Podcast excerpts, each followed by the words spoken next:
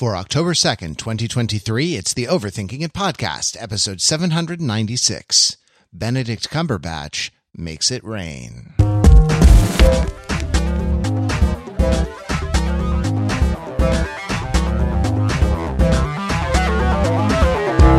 Welcome to the Overthinking It podcast, he said, where we subject the popular culture to a level of scrutiny it probably doesn't deserve. The overthinkers are, he said, his mind wandering off onto other things as he completed his routine that he did every week. Your smart, funny friends from the internet were never happier than we're, he paused.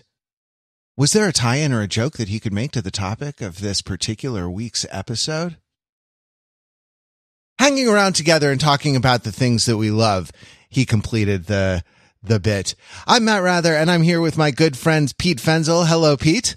You know, if he was actually being greeted, Peter would be in the middle of something that he would have to turn away from and shift focus in order to say hello to Matt. But given that in this situation, Peter and Matt have already been talking for several minutes, and this greeting is merely to perform the example of Peter's voice for the recording, Peter will use a chipper tune that kicks into gear immediately without such diversion of attention. Hi, Matt. Hi, Pete. It's great to have you on the podcast. Likewise. It's always nice to hear Pete's voice. Thought, Matt, what a wonderful routine we've created for ourselves every Whole week episode. in doing this, this thing. No. Wait, have we been going on at this a little bit too long? Has the bit become alienating and confounding? Oh, good. I'm going to recommit to it, he said, turning to the next person on his list. And Mark Lee, how are you doing? He asked plaintively. Mark stares at the camera wordlessly, looking straight at the lens, perfectly framed in the center, um, surrounded by uh, various analog retro objects, all in a scene of muted pastel colors. That's my bit. Do we still have to keep doing the bit? I think you guys get it. Wes Anderson, y'all. No- So we we uh we all watched uh the wonderful story of Henry Sugar, which is Wes Anderson uh, released on Netflix. Wes Anderson's adaptation of the Henry Sugar story from the Roald Dahl uh short story collection, The Wonderful Story of Henry Sugar, and six more. Um, which I read. I guess I guess you guys didn't read read the wonderful story of Henry Sugar uh, or the six more. And I think there are also Netflix started then promoting me thumbnails of like other sort of twee looking, highly mannered um, things that looked like adaptations of other Roald Dahl short stories, though not ones that I re- recall particularly from. Um, from the wonderful story of Henry Sugar and six more. Uh, so maybe, maybe this is like part of a, like a, a sort of brace of the, I guess a brace is too, I guess a, a, uh, what, a, a pack of these that, that, uh, that Wes Anderson picked and pickled, uh, and is streaming on the, uh, on the Netflix. I don't know, like the, but, uh, we watched the, the Henry Sugar one. It's about 37 minutes long. It stars Benedict Cumberbatch. Um, yeah, uh, Dev Patel, Ben Kingsley is in it, Ralph Fiennes is in it. Like, uh, it's, and, and I think these people actually, guy rec- from the IT crowd, very crucially. the Guy from the IT crowd. right. Um, the, uh, and I think actually that he Richard uses the, right? We know his name. Right? Oh, I didn't- name? I, I don't know how to pronounce his last name. Which is Oh, you got to watch his other shows. They're so good. You got to watch Travel Man and uh, oh yeah, never mind. We won't go into to Richard Ayoade's uh, career, but he has a lot of good stuff. God, there goes Pete again. Set thought that. Um, Man, the- if only somebody could rescue me from this situation, thought Pete, as a giant aircraft carrier full of dogs riding in rescue vehicles emerged from the ocean inexplicably and roared towards the town, acquiring superpowers for no reason and also foiling the bad. Uh, I also saw Paw Patrol, the mighty movie. I'm just going to throw Paw Patrol stuff into this podcast. It's good. Because we saw the Paw Patrol movie. So that's Uh, yeah. So we're we're actually Pete and I thought of doing this as a two hander once, like trying to do a podcast where we were where we were uh, podcasting on two separate topics simultaneously. Pete Pete on one and me Yeah. on another. It would take a level of like sustained attention that I'm not sure we really have on Sunday. No, no, no, on uh, We're not going to do that. Yeah, on this Sunday is a Wes evening. Anderson podcast with Paw Patrol references, not a Paw Patrol co- podcast with Wes Anderson references. What that means is that you will you will see the stage machinery wheeling in and out the sets every time the uh, every time we talk about the every time we make a change of of of scenery, of location, or of uh, of beat. Um. So hey, yeah. So this the the wonderful story of Henry Sugar. I I mean I I am tempted to like just jump into ways in which it is different. Um. It's different from the short story. The main one uh, is in balance, is in time given to um, time given to the various kind of meta narratives, right? Like, uh, so the wonderful story of, of Henry Sugar and Six More is the story of a wealthy British aristocrat, English aristocrat, I should say, who, uh, lives in a flat in London and, uh, it's, um, mid, you know, mid 20th century, I think. And like he's, uh, but he's bored and he's lives for leisure and he's, you know, wealthy so that he never has to work a day in his life and he spends the day in country houses uh, you know visiting his weekends visiting his friend in country houses and living this kind of life of of uh of leisured ennui. And he um happens upon a book uh, that recounts a, a, book, a monograph written by a physician that recounts um, a person, uh, the the physician's encounter with a person who uh, was able to see without his eyes and learned learned to do it by mastering the like ancient yogic arts in India of uh, you know of sustained concentration on a single object, uh, which then allows you to do magic things. And, um, you know, Henry Sugar begins to practice this. He, uh, I, having you know having read about it in the monograph, he you know being a, a, a millionaire, billionaire, I don't know what the the right uh, term is for the particular time. Let's call him a millionaire playboy uh, takes it to the uh, takes it to the gambling den and uh, discovers that he can win all the games of chance and uh, does uh, you know and and then um, goes on like almost immediately you know decides to go uh, fi- find uh, to go uh, all around the world gambling in different uh, different casinos all around the world in disguises because he'll be you know caught and thrown out. People will assume that he's cheating. He is cheating in fact uh, using his his yoga uh, x-ray vision to uh, win every game of chance. And he um though uh, mostly blackjack i guess. Though there's a there's a bit about roulette in the in the short story where he can kind of concentrate and see where the wheel is going to land. But that would be super suspicious if you just kept uh, hitting every number bang on bang on, bang on. Um, so yeah, it's a, uh, and then, uh, he, he uh, decides to put, use his powers for good and found orphanages. That's it. There's really nothing else remarkable about the, the film other than, than what I've narrated, right? um, so that's that's the story. That's the story of Henry Sugar, and so roughly, it's the the film is split up. So it is about half the backstory of the Henry Sugar kind of learning, reading the book within a book, um, and uh, learning about how this uh, how this like Indian magician acquired his powers. And then uh, the second half is him acquiring the powers himself, and then going on to do the kind of the gambling thing.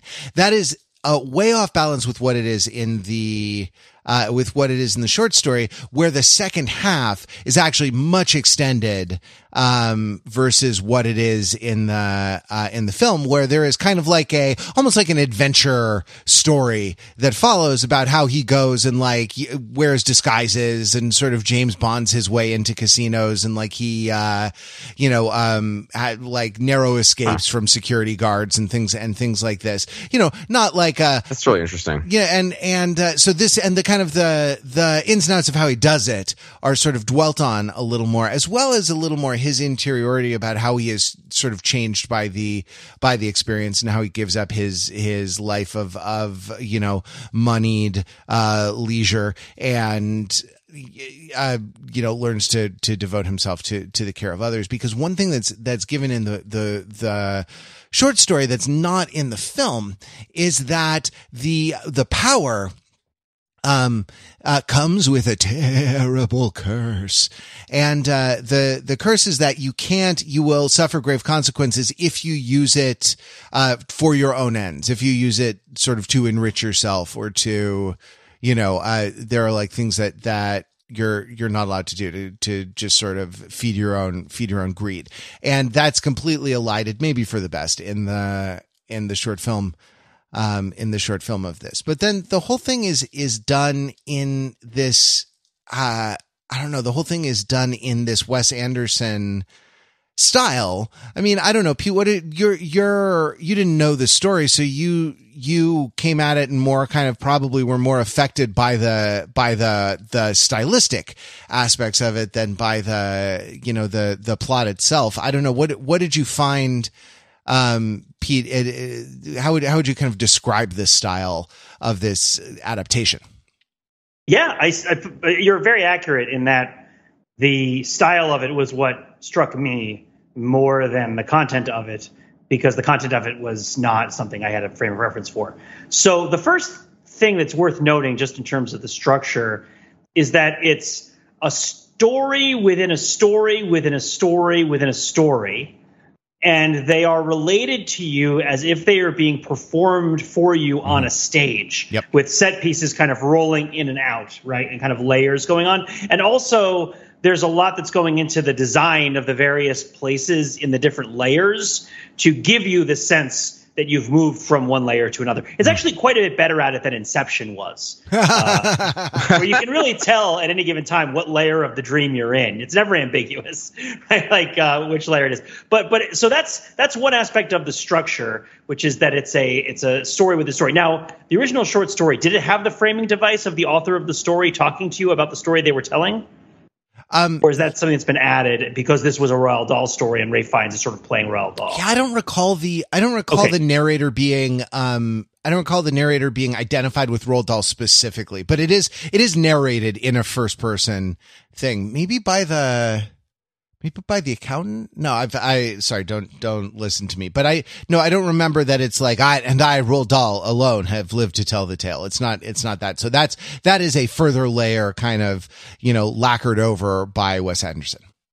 Gotcha. So I would say now that's one side of it. That's the sort of structure of the piece. But the Wes Anderson style on top of that, which I feel like there every time I try to think about Wes Anderson style, I assume some film graduate student or a four dozen of them have written this up very clearly and, and articulately for a, in this sort of authoritative way, or there's there's a textbook about it. But I'll describe how I think of it. Um, one of the things about the Wes Anderson style is it's front on, right? You are you are facing the camera. The camera is looking forward, and uh, usually the back of the of the uh, mise en scene is flat, right? There is a flat plane that is in front of you, and all the action is happening between the plane or the background and the camera. And then, furthermore, the depth of field between the camera and the back is absolute, right? Everything is in focus, which seems impossible. Uh, I don't really know exactly how this works. Uh, I don't know how Wes Anderson actually photographs like this. Uh, I would assume that at some point, because it really does seem a lot of the time like so. For example, there's the scene where Henry Sugar is going into is it when he's going into a casino and they show you the, the table of the people gambling it kind of rolls in as the sort of walls part. Mm-hmm. And and i noticed that each person is making a sort of very intense facial expression as if it were a renaissance painting right? Where every single person that's in the room is saying something. So eh, the one of the ways in which this is theatrical as opposed to cinematic is that the eye of the camera is not entirely prejudiced in favor of the subject uh, right? Like like you are not just looking at the person who is talking. You're not just looking at Dev Patel. You're also looking at Richard Ayoade. You're also looking at the giant cross on the back wall of the room that they're both sitting in with the other two people, and uh, and all of those things are in focus. And so you have a certain amount of freedom while watching this to choose what it is you're focusing on. And there's a push and pull, at least in my experience with the storytelling, which is being done through various techniques that were normally employed in person to inform and guide your perspective and what you're paying attention to and what you feel and think. Um, and, and sort of leaving out a lot of things that would in another movie flesh out a verisimilitude or like suspend you know immerse you better. Immersion is really is really this is a this is a piece that doesn't immerse you at all. You are not immersed right? You you are looking at it. And, uh, and and you are looking at it, and someone is telling it to you, and then that person's telling it to you, and then that person's telling it to you, and the sort of tall tale quality of all of it. It's not like it doesn't read like the yogi part is the sort of crazy backstory and the henry sugar is like the fable that teaches a, a, lesson. It's more like all of them are tall tales. Even the story of the writer sitting in the same room for 35 years with his two phones. That's that's a great example of what i'm talking about. A really mo- tiny moment at the beginning of the movie you know Ralph Fiennes is settling into his writing desk to to write this story that he's you're going to be hearing from him and then through each of the other interlocutors. And on his desk to his left are two rotary telephones uh, that are both two tone, like dark brown receivers and sort of tan bodies. Bakelite, I guess, though I don't know if they did bakelite and brown, but but sort of molded resin. It looks like or plastic. Um, and and why does he have two telephones on his desk? You know, like like but also not only why does he have two telephones in his desk why can i see both of them why are they both in sort of very sharp focus well because this is a this is a sort of story where i'm allowed to wander around and where the story is going to keep trying to pull in my attention and trying to get me to pay attention um, so that's kind of an example of of how the experience felt stylistically uh, in watching this this short this short movie. Hmm. Um, I don't know, Mark. What did you think about that stuff? How would you oh. describe it? That in color palette, but I mean that's a whole other dimension. Yeah, I'll come to that in just a second. But just uh, um, uh, before I before we move too far past it, the the Ralph Fiennes character is credited in this specifically as Roald Dahl. Actually. Gotcha. gotcha. so he's his character from the English Patient then, who is Roald yeah, Dahl. exactly. he like traumatized. Oh, I'm not familiar with English Patient at all. Yeah, he was shut shut down, and yeah, exactly. It's it's a Roald Dahl joke. It's but, it's an yeah. interesting choice. They, they didn't have to do that at all, right? It wouldn't really have changed the um the, the whole package at all. Um, but like to make it to, to connect the author in that way like let's let's put a pin on that maybe try to unpack that a little bit later but like the overall effect like the distancing was just like to the point where the effect, ultimate effect on me is like how is this making me feel is it making me feel anything at all and I was kind of struggling with it after I saw it. It was like I appreciated all of it. Like it was very creative and it was uh, you know, certainly unusual. I will say that I've never seen um, anything quite like that. He paused to consider the great library of film and television that he's seen over the years and all of the very strange distances things see. Okay, uh, I, I'm, I'm pretty sure I've never seen anything quite like that before. Um, and like the story itself, right? It had its amusing parts. There were, you know, some funny and and clever aspects of it, and you know, the performances were good and all that kind of stuff. But like everything is delivered with such like an even tone, right? Not just the color, but also just kind of like the delivery of all the lines of dialogue. You know, there's no, um, there's very little sort of, uh, you know, uh, powerfully kinetic things that happen on screen, and uh, which like uh, to think about other um, um, uh, Wes Anderson movies, right? So, you know, sometimes fast and exciting things do happen in Wes Anderson movies. It's not all like very slow in that way. Um, but the, I guess at the end of it, I was like, okay, I I don't know if I enjoyed it. It was it was an interesting experience. I'm I am glad that I saw it and ultimately it's like well okay there's room for many different types of entertainment in our lives and i'll take this one here. It might not be the thing that you know i'm going to keep watching night after night. Um, it's not pulling me in uh, it, it's not compelling in the same way that i don't know ahsoka hey it's something we haven't talked about in a while uh, haven't talked about yet but probably should at some point um can occasionally be arresting in that way. And it's also not like just pure sensation in a way that oh i don't know the Paw Patrol the Mighty movie. Like, Pete, might you care to yeah. comment on that in terms of I mean, like, stylistically, like, yeah. Could you compare and contrast stylistically the the wonderful story of Henry Sugar with uh, Paw Patrol the Mighty movie? Sure. So, so I mean, uh, first uh, just, of all, one is mighty and the other is wonderful, and you might think mm, about you know mm. wonder, wonder versus might as you know right. claiming claiming attention or like being you know being important to you. Yeah, I guess so. There isn't like a previous world of Henry Sugar where you had to buy a bunch of things, and now the wonderful world of Henry Sugar means you have to buy them again, but different, right? And that's why they add a different word in the name of the movie. No, no, I'm sorry. I should say also, I should clarify in doing this, uh, I am wearing a robot suit for this entire podcast, and I don't do anything ever for the entirety of the podcast with it. I just talk to dogs and order them around and make them do things. Uh, it's never explained. Uh, so yeah, so um, so I guess. I guess that is that's me alluding to some things that are happening in the Paw Patrol Mighty movie. The the Paw Patrol Mighty movie makes no even minor effort to create a experience of telling right like uh, i mean I, I, maybe at the very very beginning when there's someone whose garbage dump catches on fire and they call the paw patrol but there there are things that happen on screen that are inexplicable and keep in mind, I've not watched a lot of Paw Patrol. I've watched maybe three episodes of it. I haven't watched the other movie. My son loves the song and he loves the toys, but he hates the show. And so he's really excited to like get his Marshall doll and and his Paw Patrol T-shirt and like sing the Paw Patrol song as we drove to a movie theater. First movie he saw in the theater, uh, but was like very take it or leave it with the actual movie. Like and uh, really wanted to stay in the movie theater because he thought the movie theater was awesome, whether or not we were watching the Paw Patrol movie. Like he's more excited to be in the room after the movie was over, so he could run up and down the stairs and sit in the big comfy chairs than he was while the movie was going on. But uh, sorry, I'm, I'm digressing. The point is that there are things that have happened in the Paw Patrol. Now, if you're not familiar, Paw Patrol is a television show for little baby children uh, that is about a bunch of dogs who uh, who who serve in public service roles in a town sort of government that's run by a 10 or 12 year old child.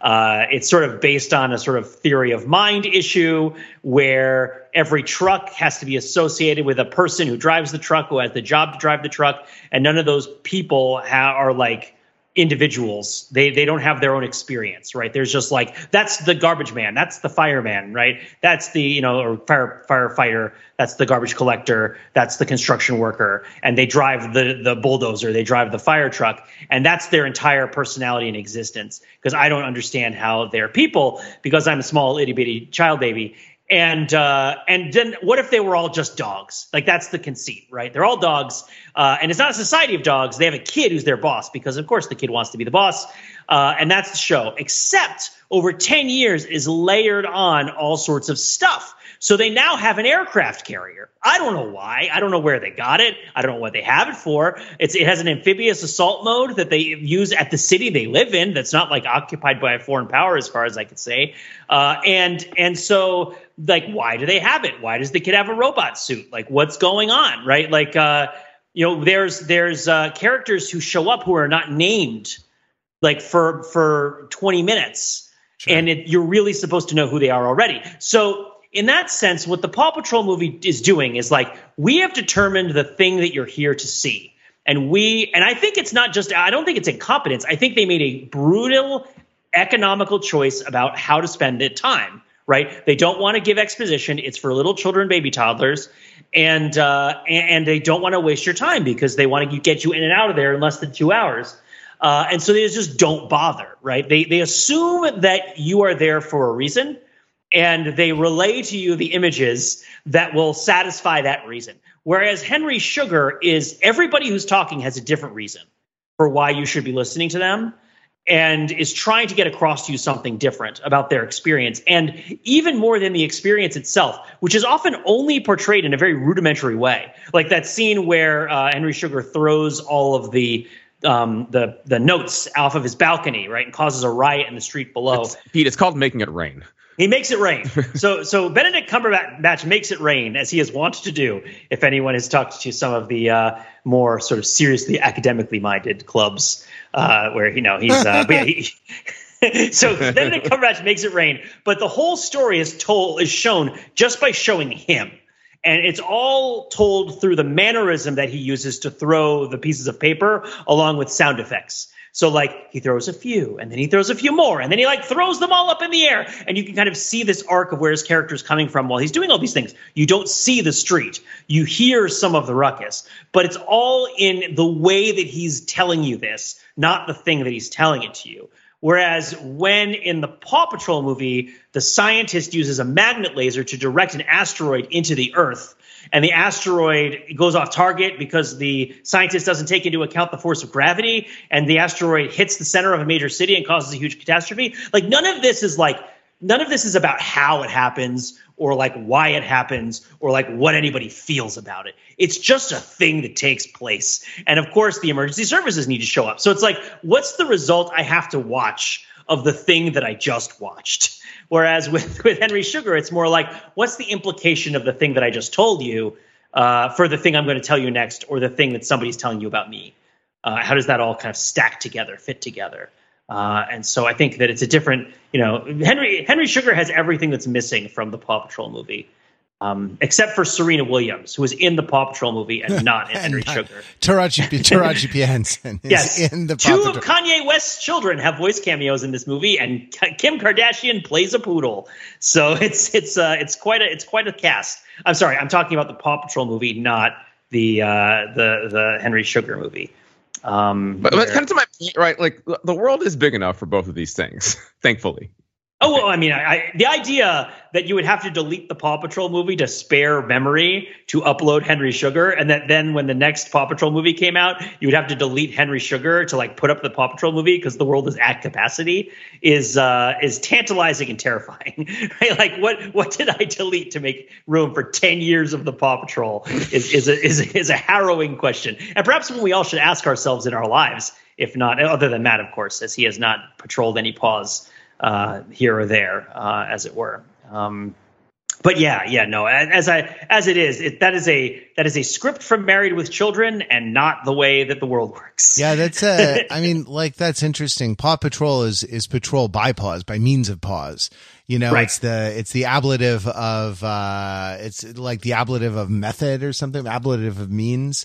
I forget I forget the Latin. But um Mm-hmm. Right. you're saying that the Paw Patrol also could be the patrol of paws. You know? That uh that it Mm. could Whereas be like this movie is more a patrol of pauses. uh-huh. Ah, there you go. there you go. Hey, can, can I go back to this idea I brought up earlier about like kind of like uh, what, if anything, I'm supposed to feel, like how this movie is supposed to make me feel. Did this inspire emotion in any of you?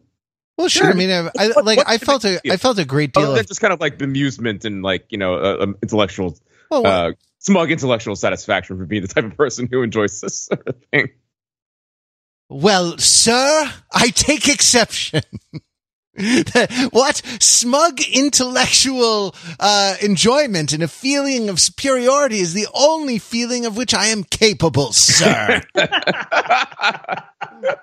and so this movie can still can can can stir my cold black heart to paroxysms of uh of delight. No, I mean I think that that that there I don't know. I think there is something about about the ingenuity of of it uh, that is really wonderful. That I found kind of delightful to um that I find delightful to watch. It's not uh you know uh, you know it's not like. I don't know, watching Anne Hathaway sing I Dreamed a Dream in uh Les Miserables, right? Like, but uh you know, Interesting choice of an example, but yeah, go ahead. I mean, it's trying to go for something like highly, you know, highly emotional, but, uh, it, you know, it's, it's not like that. And I think you got, you have to kind of step back and, and take in a, uh, a bigger thing. But I think that like, I don't know that there's a sense, there's kind of a sense of like being in good hands when you watch a, a Wes Anderson movie where like,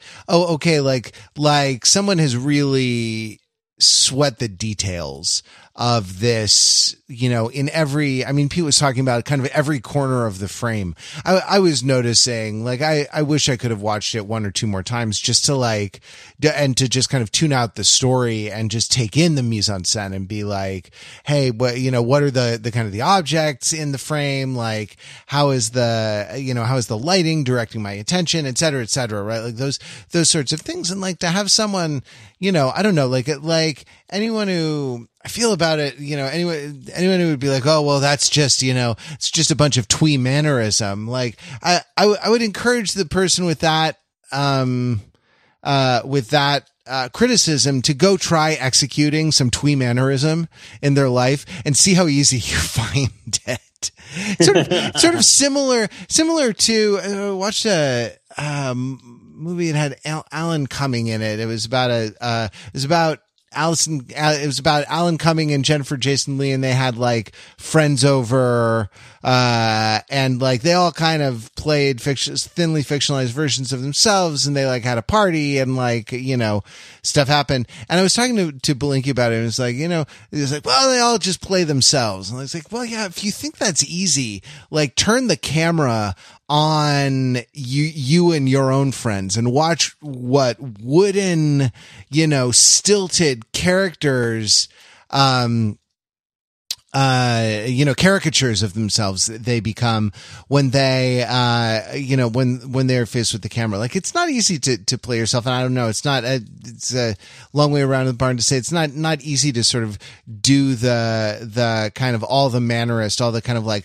highly detailed super mannerist, uh, stuff. Like just, just timing the, you know, uh, winching in all the set pieces and stuff like that. Like all, it's a lot of stuff that you don't have to do practically on film sets a whole heck of a lot. I remember watching the special features on the Lord of the Rings movie and, and, and it was all about how like, oh, we can like create a spotlight on Legolas's face, you know, in post just with, you know, just with the highlight tool here in our, uh, here in our 3D composer, um, as we're, you know, because the film has all been been pulled into digital and like do I, I th- you get the sense that uh, the vast majority of that stuff was done in camera, right? Like was done practically uh, in physical space on the day as it was being photographed, and that like that's I don't know, that's not nothing. And I feel like the the kind of the delight there is a like you know delight in human achievement um uh in human capability kind of thing that we are uh that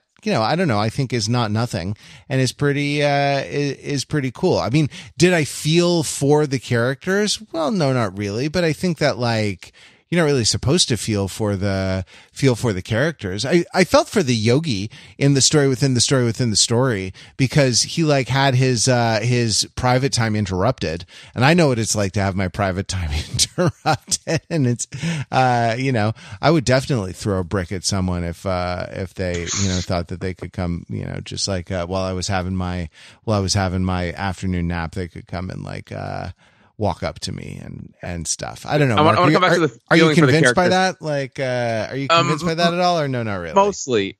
I do want to rewind for just a hot second to Lord of the Rings and conjure up a specific scene from a Wes Anderson version of Lord of the Rings where one orc turns the other deadpan, right? Again, with that camera just like dead on to them, like a phalanx of them, and just turns over and says, "Looks like meat's back on the menu, boys."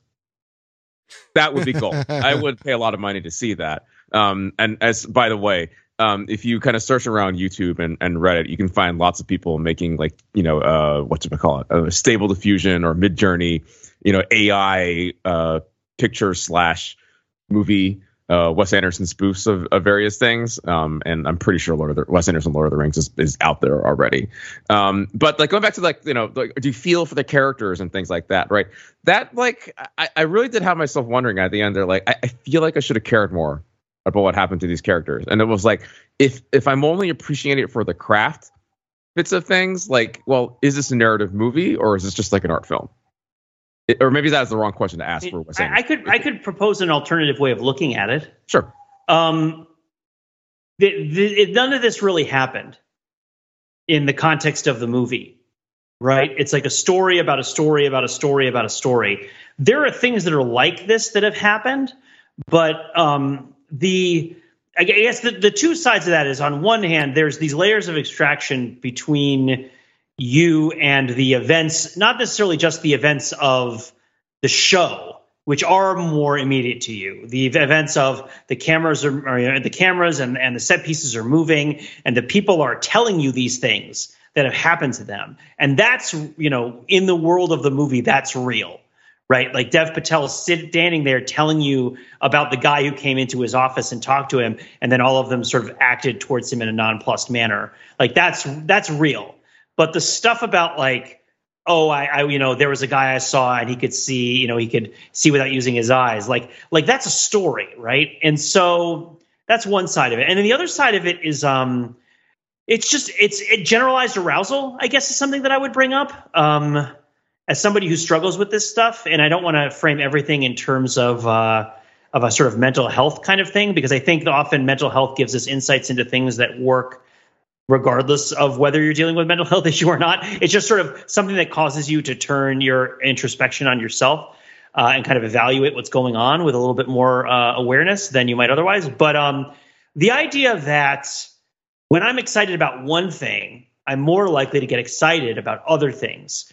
The more, and, and so you know, the the action movies really, really extend that right? So the relationships, because of the sort of noise of it and the stimulation of it, the relationships feel bigger to me, and the uh, you know the loves feel more intense. The hatreds feel more intense. The sort of moments of of self inspection are very heightened uh, anything that resonates in any sort of psychological manner. Like I really love moments where somebody comes to save somebody else. I was even a little bit moved when the Paw Patrol came out of the ocean to save James Marsden and Kristen Bell's uh, junkyard from the fire that had been set on it because their magnet had been stolen by the evil mad scientist. Like I felt moved when that happened, but part of it was just how loud it was. Right. So like this thing that was happening was very obviously emotionally resonant. And I think maybe for some people, they don't feel anything in those kinds of things because it's so tawdry. But I, I, I, tend to feel it a lot. Um, one thing that Wes Anderson doesn't do that I think a lot of uh, related art doesn't do is it doesn't seek to create a state of generalized arousal. If anything, it's sort of assuming that you're already too aroused and is treating you gently. Uh, with the idea that you know, in the context of this gentleness, you might be able to perceive a greater degree of complexity. You might be able to appreciate a greater degree of vulnerability in particular, right? The sort of range of intellectual and emotional beats might have more subtlety to it if you're not super excited about what's going on and I and this is the way I think about most indie rock, even though I know that's not what it's actually doing.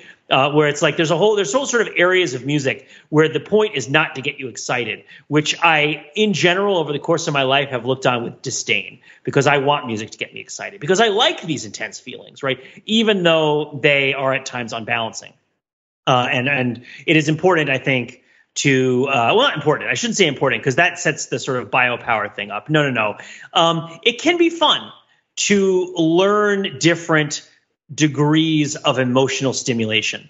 And so in this movie, I felt like it was really trying to play at a low volume of emotional stimulation, but there were certain little moments that had a profundity to them of emotional resonance that you could connect with, but only on the level of arousal the film was operating with. A big one is when uh, Benedict Cumberbatch has been kind of rolling through the activity of practicing looking at the candle wick and practicing going through the deck of cards and training himself in the yoga stuff, which I have a sense is probably played much more intensely in the movie than in the book.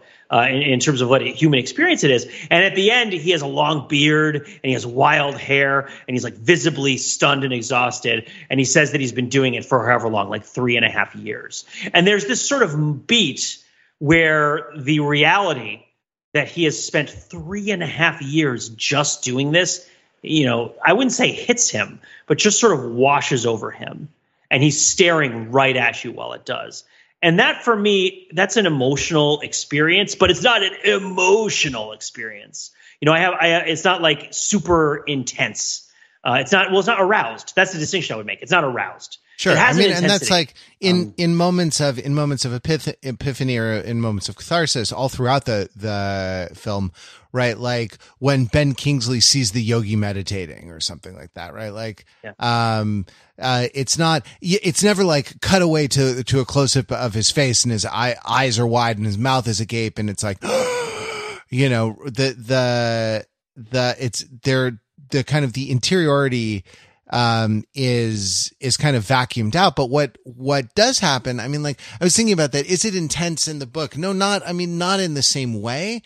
Um, I feel like the a, a, film can make you experience the passage of time in a way that a book can't because you can skip things in a book and you can like you can kind of control a book in a way that that allows you still to kind of uh, master the element of time when you're uh, when you're reading um and you can't in a in a film right like um a moving a moving shot and there are a lot of moving elements is is I think like one of the the things in film vocabulary that really engages time because you you know a movement has a beginning middle of, and an end if the camera moves or if a character moves or if a set piece moves or something like that. Like, uh, it, it sort of forces you to experience time. That's one way in which it's more intense. And I also think not to, not to, again, bring everything back to, to just sort of the mind and the body, but like the, um, uh, though I guess what else is there beyond those two things?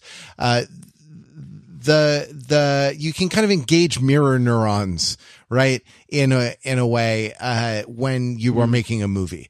Um that that like in in a way where we can kind of like feel or we can kind of go along with things that that are happening to characters in movies like we kind of internally sync up in those uh we we internally sync up with things that that we uh we observe that's super inexact probably inaccurate but um that's my at least rudimentary So are you, saying, are you talking about the understanding of it. people making the movie or the people watching the movie? the, the people watching the movie are one of the things a movie does to you as a as a viewer right is it can kind of create sensations in you not just by barraging you not just by by kind of manipulating or or kind of managing your reactions to you know to light or to sound but but also by depicting certain things that you know through the engagement of of your identification with with characters um and through some like uh through some involuntary kind of neuron responses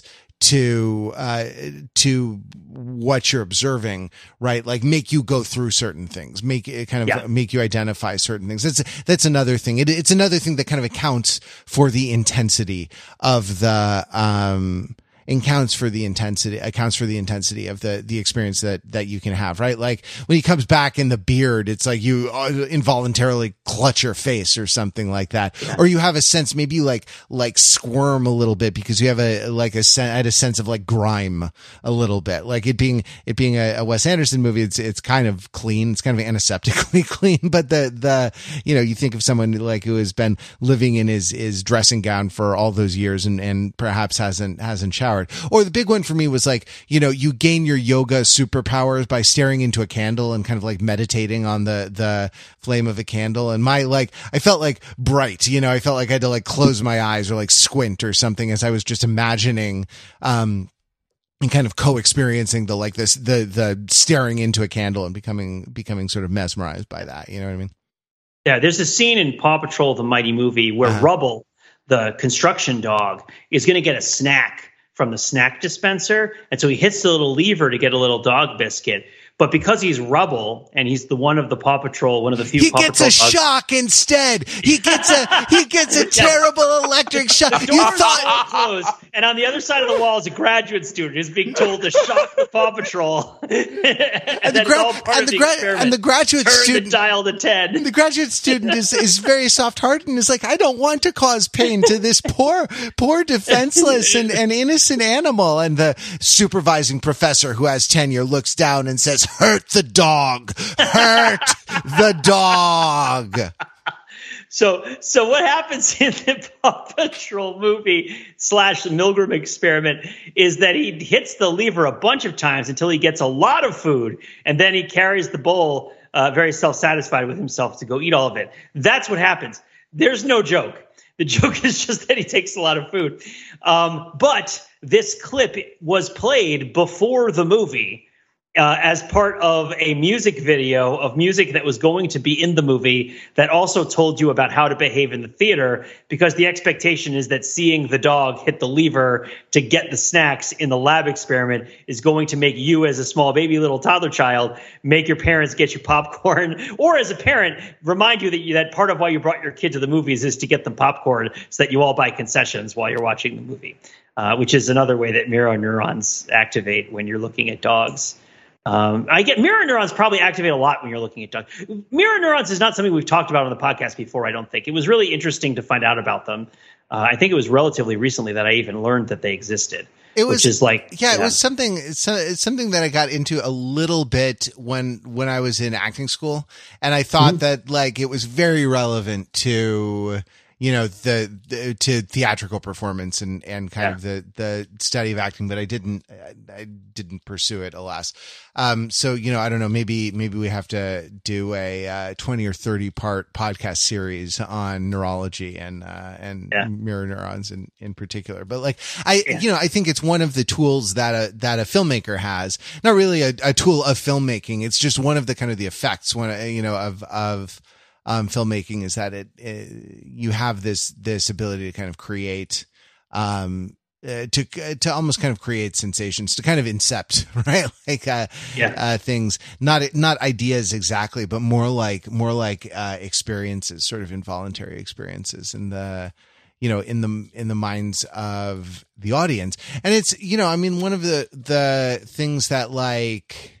um if if wes anderson were french right and living maybe 50 60 years ago there would be some discourse about the the kind of the vulgarity of uh anne hathaway singing uh, i dreamed a dream in the les miserables movie right? And that like the if you if you like cut away to a, a tight close up on ben kingsley like you know reacting with shock you know when the uh when the when the yogi levitates. By the way the yogi's levitation is uh, accomplished by um is accomplished by a, a, a set piece being painted in a certain way right? Like it's clear that the yogi uh, the actor is still sitting on a on a little apple box you know on a little wooden crate uh but he rotates the wooden crate 90 degrees and the camera moves so that the painting on the face of the wooden crate facing the camera uh, lines up with the backdrop so that it looks as though the yogi is is uh, is levitating. I don't, I don't know if I'm describing that in a way that that totally it's a makes trompe sense. l'oeil effect, and Yeah. it's not hidden at all. No, hundred percent, obvious. hundred percent, right? Like in that that illusion, but it you know it works pretty well. It's kind of neat, and like that's the stuff. You know, I don't know. That's the stuff that I love, and I mean, it, I guess I've I've gone to see a lot of devised theater and a lot of like, um, a lot of stuff where that's that's uh, I, I I love that stuff because it invites you to kind of make an imaginative uh, leap. But if you were to then cut away to Ben Kingsley, you know, uh, uh, gasping in in slack-jawed bewilderment uh, at this, you know, like and and sort of really, Yeah. yeah, like. oh Gosh, really like, uh, you know, deep in his feelings. Um, it would be, you know, it would be sort of vulgar, right? Like, and, and by, uh, by reducing it to kind of narration or sort of reducing it to style or by kind of stripping away the, the, the vulgarity of the, uh, the sentimentality, the, uh, you know, of all the sentiment out of it, you, you achieve something that is, is sort of still greater. Um, you know, uh, so it's, it's not that it, it doesn't make you feel things. It's that, uh, it's that feeling things is bad and wanting things to feel things is bad. And we should only watch French New Wave movies and listen to indie rock. Uh, Pete, that's, uh, that's my point, really. Okay, I'm glad that you've made your point. Excellent. But yeah, I guess the short answer, Mark, is there are brief moments of break that the movie takes where it's asking you to feel some measure of uh, empathy or sympathy with what the character is currently going through, but it is not an operatic piece that achieves a sort of uh, emotional crescendo at any particular point. So, so this whole thing about like you know emotional uh, general kind of state of arousal and sort of things like you know uh, are we talking about something normative here? Like do we all do you all think that uh we should have more of these sort of more contemplative things in our lives? Like just the the sound and fury that we are barraged upon you know put like an hour and a half of the Paw Patrol movie the second Paw Patrol Hmm. movie aside for a second like in our, our Right. general daily states of lives like But that You know, leaves 15 minutes of it left, Mark. Oh no. Sorry, go ahead. really it's an hour 45 an hour and a half well, part of it is a Dora the Explorer short. Um, so there's that. Oh, okay. When we put it that way, and that, Yeah. that's that's delightful. Mm. Um, yeah. Do you, do do you feel like you know would we all be better people? Yeah, I mean, like Pete, that's what- twenty percent more of our media diet would be like this. Pizza, there's a Dora explorer. Uh, yeah, no, Pete, what I'm saying is swiper, no swiping, tears away from your eyes. I mean, I would ha- I would say that it's. Im- I think that it, it is. I, I think it's helpful to consider it to be a contingent rather than a hypothetical imperative. Like a, it's a hypothetical rather than categorical imperative that you should watch more downbeat stuff. right? Like because it depends on who you are and how much of it you're currently watching. I'm not assuming that everybody is doing that. I will say that if if you are hyperstimulated, right? If if you're hyperstimulated in your life, like a lot of us are, to the extent that it is kind of getting in the way of your emotional functioning, which I think it is for a lot of people. I don't think that's a controversial thing to say. You could stand to find respite from your degrees of emotional stimulation. Are you going to find it by watching Wes Anderson movies? Is that like the best way to do it? Maybe not. Probably not. like, Maybe like go for a walk in a park or something yeah. like that. Like leave your phone behind and like go, yeah. you know, go like touch grass, you know. But that's uh, uh, you know, you talk to your doctor.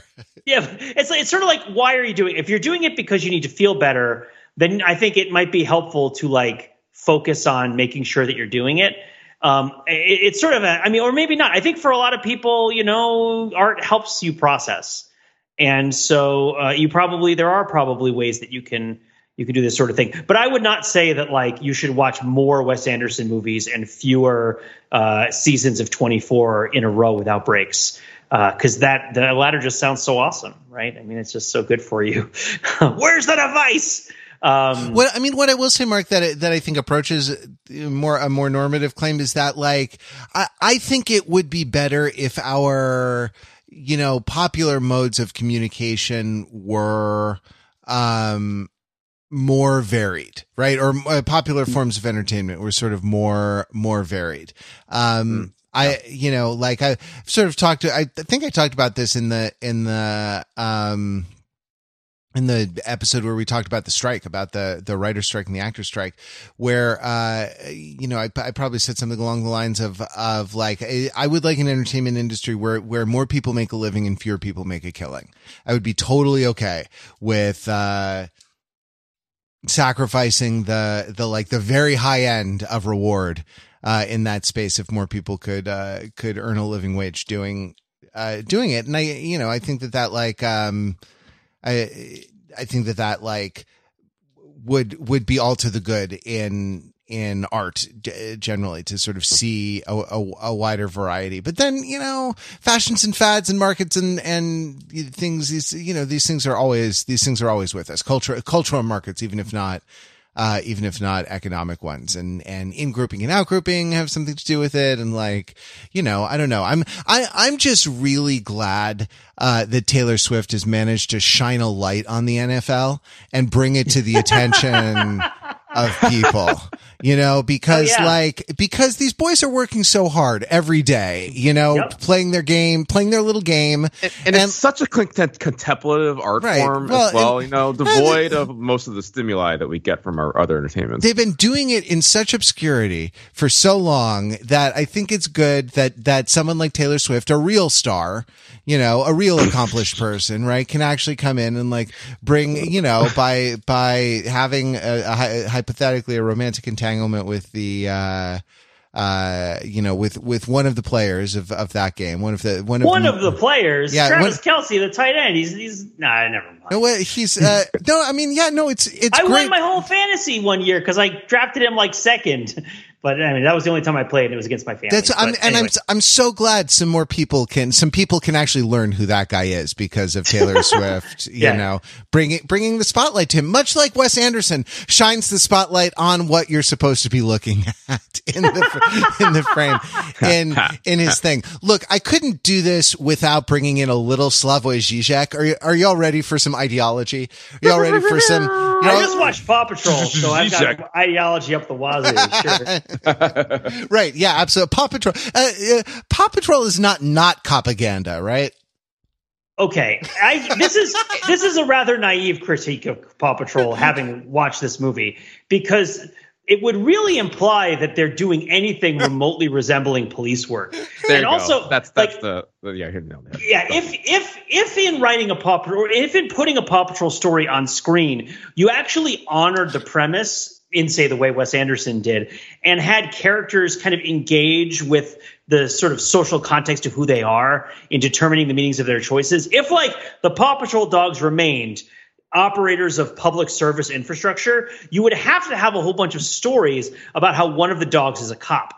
But you don't have to do that because they just do whatever right like like the dog who is a cop in this movie all he does is get super speed and use it once and he's otherwise not even in the movie there the movie starts with a theft of a giant electromagnet the, there's a cop on the team they never investigate it right? Like they don't bother trying to find out who stole the electromagnet. The the the person gets arrested, but it's done off screen by other cops.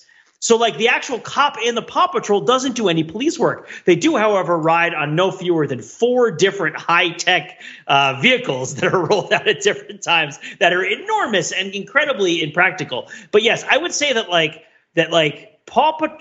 There are two. I think there are two kind of catch twenty two ways that the propaganda critique gets levied at something, which is either that it's too similar to what the to the bad things. It, I guess I would say it either reflects law enforcement as as bad, encouraging and modeling that law enforcement should be bad, or it it depicts law enforcement as good, uh, which uh, in certain circumstances might paper over or uh, or, or improve the public uh, opinion of law enforcement greater than it is deserved. Those I think of as the two sort of general critiques of this sort. They do, to a degree, contradict when you make sort of broad statements that they are all doing these things because you can't do both at the same time, really. Sure, but it's um, one or the, it's one or the other. It's kind of two modes of it's like a bimodal yeah. distribution of copy. You get to get right? you get to get them coming and going. You can you can insult them regardless of what they're doing this way. It's great, uh, but no, no, it is, it is also I, two different ways that you can screw up. It's also right? di- like, well, um, again, it's a hard it's a hard needle to thread. Like David Simon did it uh, in The Wire by not showing a lot of scenes that you would expect to see in in cop shows, right? Which generally is like, uh, you know, white police rolling up on, on black criminals and arresting them, right? And the, and right. the, all of that stuff. Um, you did it A lot of that in the Paw Patrol movie, but the cop doesn't do it. It's actually Zuma, the watercraft dog, that's really racist in the Paw Patrol. no, no, no, no. There's no, no, no. Never mind. Sorry, that's that's inappropriate. But I want to, I want to just talk a little bit from a from a, a point of view, from kind of an Orientalist point of view about the okay. wonderful story of of Henry Sugar, right? Like w- the the ideological part of it, at least it, what what our our boy Slavoj would uh, say about uh, about it is that the the ideological aspect of it has to do with the kind of the reinvigorating of a you know decrepit kind of flaccid British aristocracy through the, an engagement with through a kind of extraction of the the resources of the Indian subcontinent, right? Like the hmm. yoga there is like, is there, you know, as a kind of rebirth agent for, uh, for this, this, you know, b- uh, billionaire, millionaire playboy, um, you know, ennui stricken, uh, bachelor, uh, you know, wealthy bachelor London dweller, right? Like that, that, uh, um, and that, and that the idea is, uh, you know, the, the idea that like, oh, you know, in, in getting his groove back, right? Like the, the, the, the sort of the act of getting your groove, one's groove back is sort of extractive. And here it's sort of positioned as like, uh, the, the provision of social services for all the British children. Um, because he ends up using his, uh, using all of his, his ill-gotten gains to fund orphanages and hospitals for children. So the provision of social uh, services for children is sort of dependent on this this extraction of groove getting back from the colony uh, and the kind of like the drawing of that uh, of that up into the up into the imperial power where it's you know turned into money uh, in gambling through through cheating and gambling and then putting in the the um uh, and then and then you know used to to help children. I mean, how could you how could you be against helping helping children, Matt? No, shock the child, shock the child, teach it not to to hit that lever. it's condition the child. You don't get another Paw Patrol toy. You have to go home and eat your. How can you have your meat if you don't eat your pudding? Wait, I don't even know how that goes. that's the. Are, are um, we doing Matilda now? Like, is that? yeah. yes. Everyone just turns into rats. Um, so yeah, so uh, I, I one of my favorite yeah. one of my favorite lines, by the way, in case you were wondering if Roald Dahl was was super classist, uh, is something that Matilda t- thinks about her her teacher, her kind teacher. I think Jenny is the name of the teacher who takes her in, uh, and you know serves her tea with uh, bread with uh, toasted margarine, and and Matilda thinks to herself, margarine, she really is poor. Anyway, in case you were wondering what kind of guy Roald Dahl was, uh, Roald Dahl was deep down. Anyway, I couldn't, I had to drop, drop my boy Slavoj in there, um, uh, a little bit because I think that, that kind of the relationship, you know, especially if it's like, oh, you know, the, the, the English aristocrat learned something from like the Indian yogi. Uh, uh, the, the, those are always moments, uh, time to, to, to pause and reflect when you, when you stumble across one of those. I did like how he referred to it as yoga powers. Yes. Like just he said, and then I had my yoga powers, right? Like, and it's just because there's an absurdity to it. There's like you're you're BSing me, like you're totally BSing me, right? Like this story makes no sense. Uh, but also it shows the sort of uh, uh, un- unpreparedness that the that the uh, that Henry Sugar has for what's happening to him. Uh, that moment where he realizes that the the uh, the the the practice has changed him that he has become a different person because of this. Is not one where he like is like oh wow you know i used to be totally lame and now i'm a different person. It's more like i don't enjoy the things i like i used to enjoy anymore. Like that's a big deal. I don't i don't have fun doing my uh that's that's that's a, often a, a criteria for mental illness like is that you stopped enjoying It's- like it's called- depression it's called anhedonia. yeah yeah yeah exactly But the, so like yeah But to, it's it's almost like a deflating move, and it's something that Wes Anderson does a lot by kind of latching onto a particular phase, uh, a phrase, and almost like reifying it. Like when I think it's Tilda Swinton who comes into Moonrise Kingdom. Moonrise Kingdom, by the way, is a beautiful movie that will make you feel things because it, you know it's kind of a Yeah. coming of age Yeah, movie. It's a you know it's about childhood. It's about you know um the relationship with adults. It's about how adults uh, disappoint you, and the and uh and Tilda Swinton comes in and it says the actual line.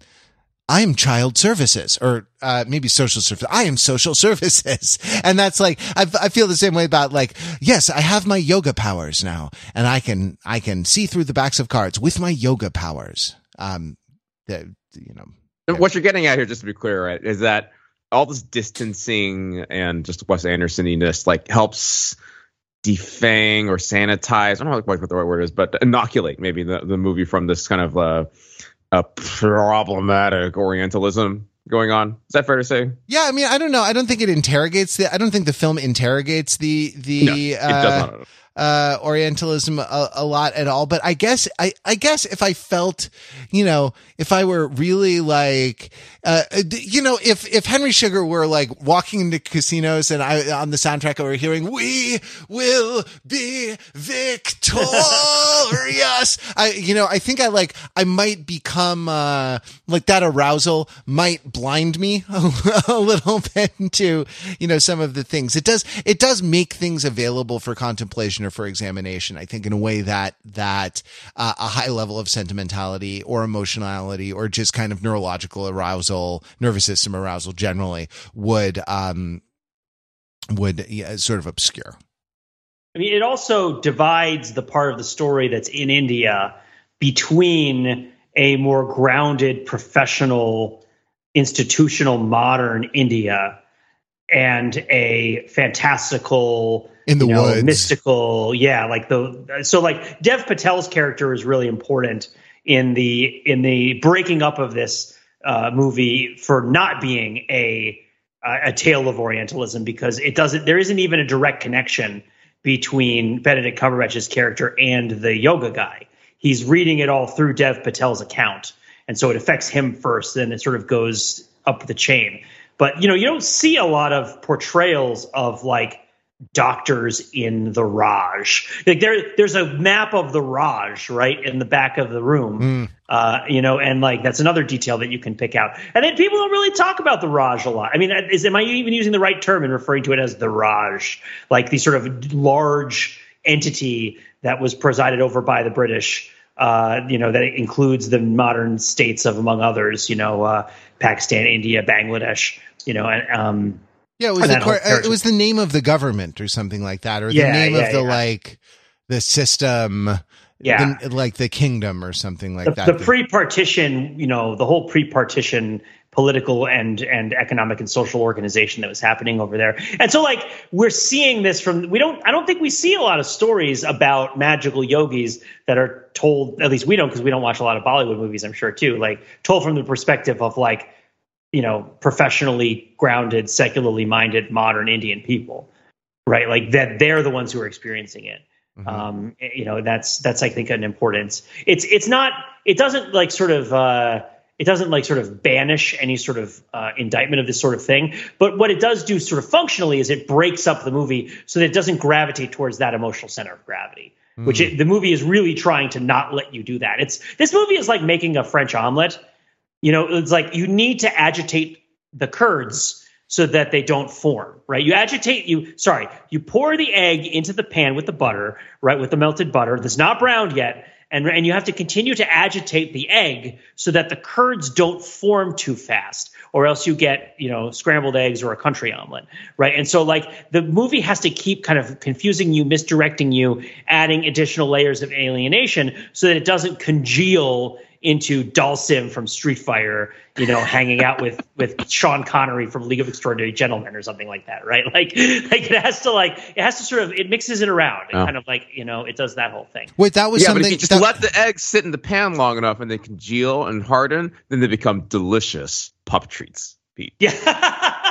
yes. Yeah. Paw Patrol, they just drop the eggs in the pan with the shells, cover them in cheese, feed them to children because they can't complain because they don't know how to talk.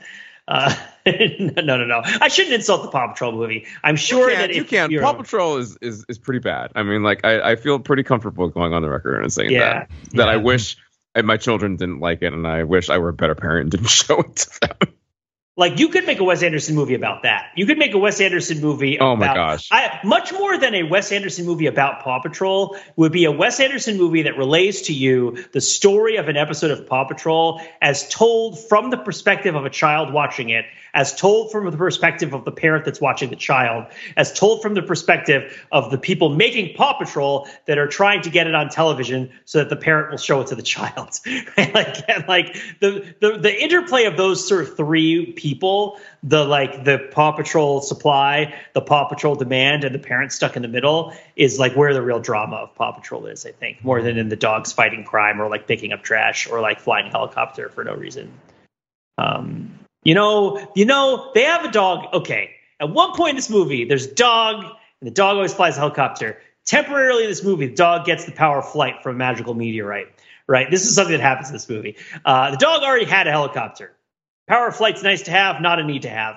Uh, and the Paw Patrol is going to go after the uh, one, this this this pup's uh, crystal of magical powers or whatever. Her mighty crystal has been stolen. She has been stripped of her powers, but now the supervillain has powers, and the Paw Patrol is going to get after go after her. And and Ryder tells Skye, the flying pup, that she can't come along because it's too dangerous.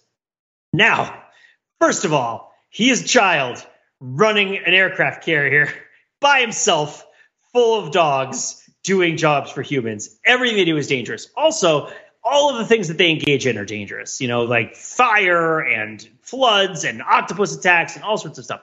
But also, third of all, she could just fly her freaking helicopter. She doesn't need to know how to fly without a helicopter to do her job. She just needs the helicopter, and they have an infinite supply of helicopters and the helicarrier. And then, furthermore, on top of that, like, she could just fly the helicopter. Oh, wait, we don't really need you to fly the helicopter. You never need them all. You never need all the Paw Patrol people to do something, and yet they always show up all doing the same thing. The number of situations where you need a construction worker, a sanitation worker, and a scuba diver at the same time is very small. Pete, that's that's So- that's so insensitive after the flooding that New York experienced this week. That's After it that. just happened. This is the one time Too I'm soon, wrong. man. Too soon.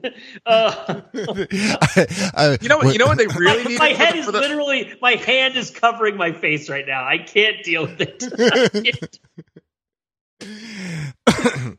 Sorry, Mark, you were about to say?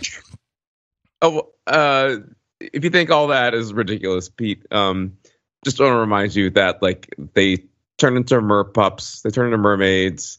Um, they protect dinosaurs as well. That's some Like- propaganda right there. Yeah, The it's- police officer becomes a dinosaur. It's That's just unadulterated nonsense all the way through.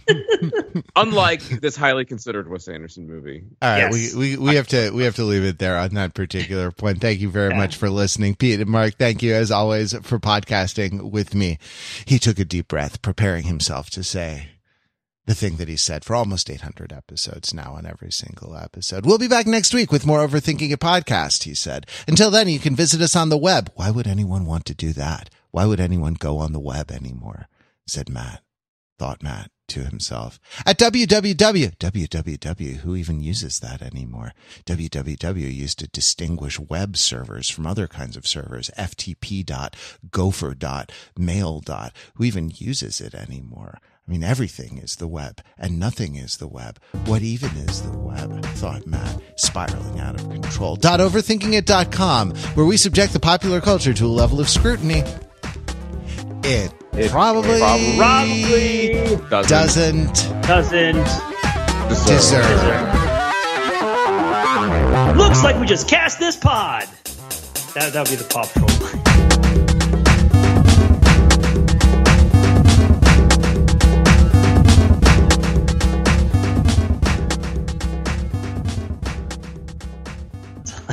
Everybody has to have a Paw Patrol line. That's the one thing they always say that is like their whole personality because it's a show without theory of mind, right? What would be your Paw Mark? What would be your Paw Patrol line? Like how how like the fireman says like ready for a rough rough rescue or uh, I'm fired up. Uh, Chase is on the case. What would be your your your podcaster line? Oh, um, gosh, it would probably be something like um, Terminator reference made. There we go. And then Matt, can you can you conceive of a way that you might be a member of the Paw Patrol, or do you remain ensconced in Wes Anderson like Fine Velvet? John Milton is still the unsurpassed and unsurpassable greatest author of literature in any language ever. I want to see the car the car you drive if that's your catchphrase.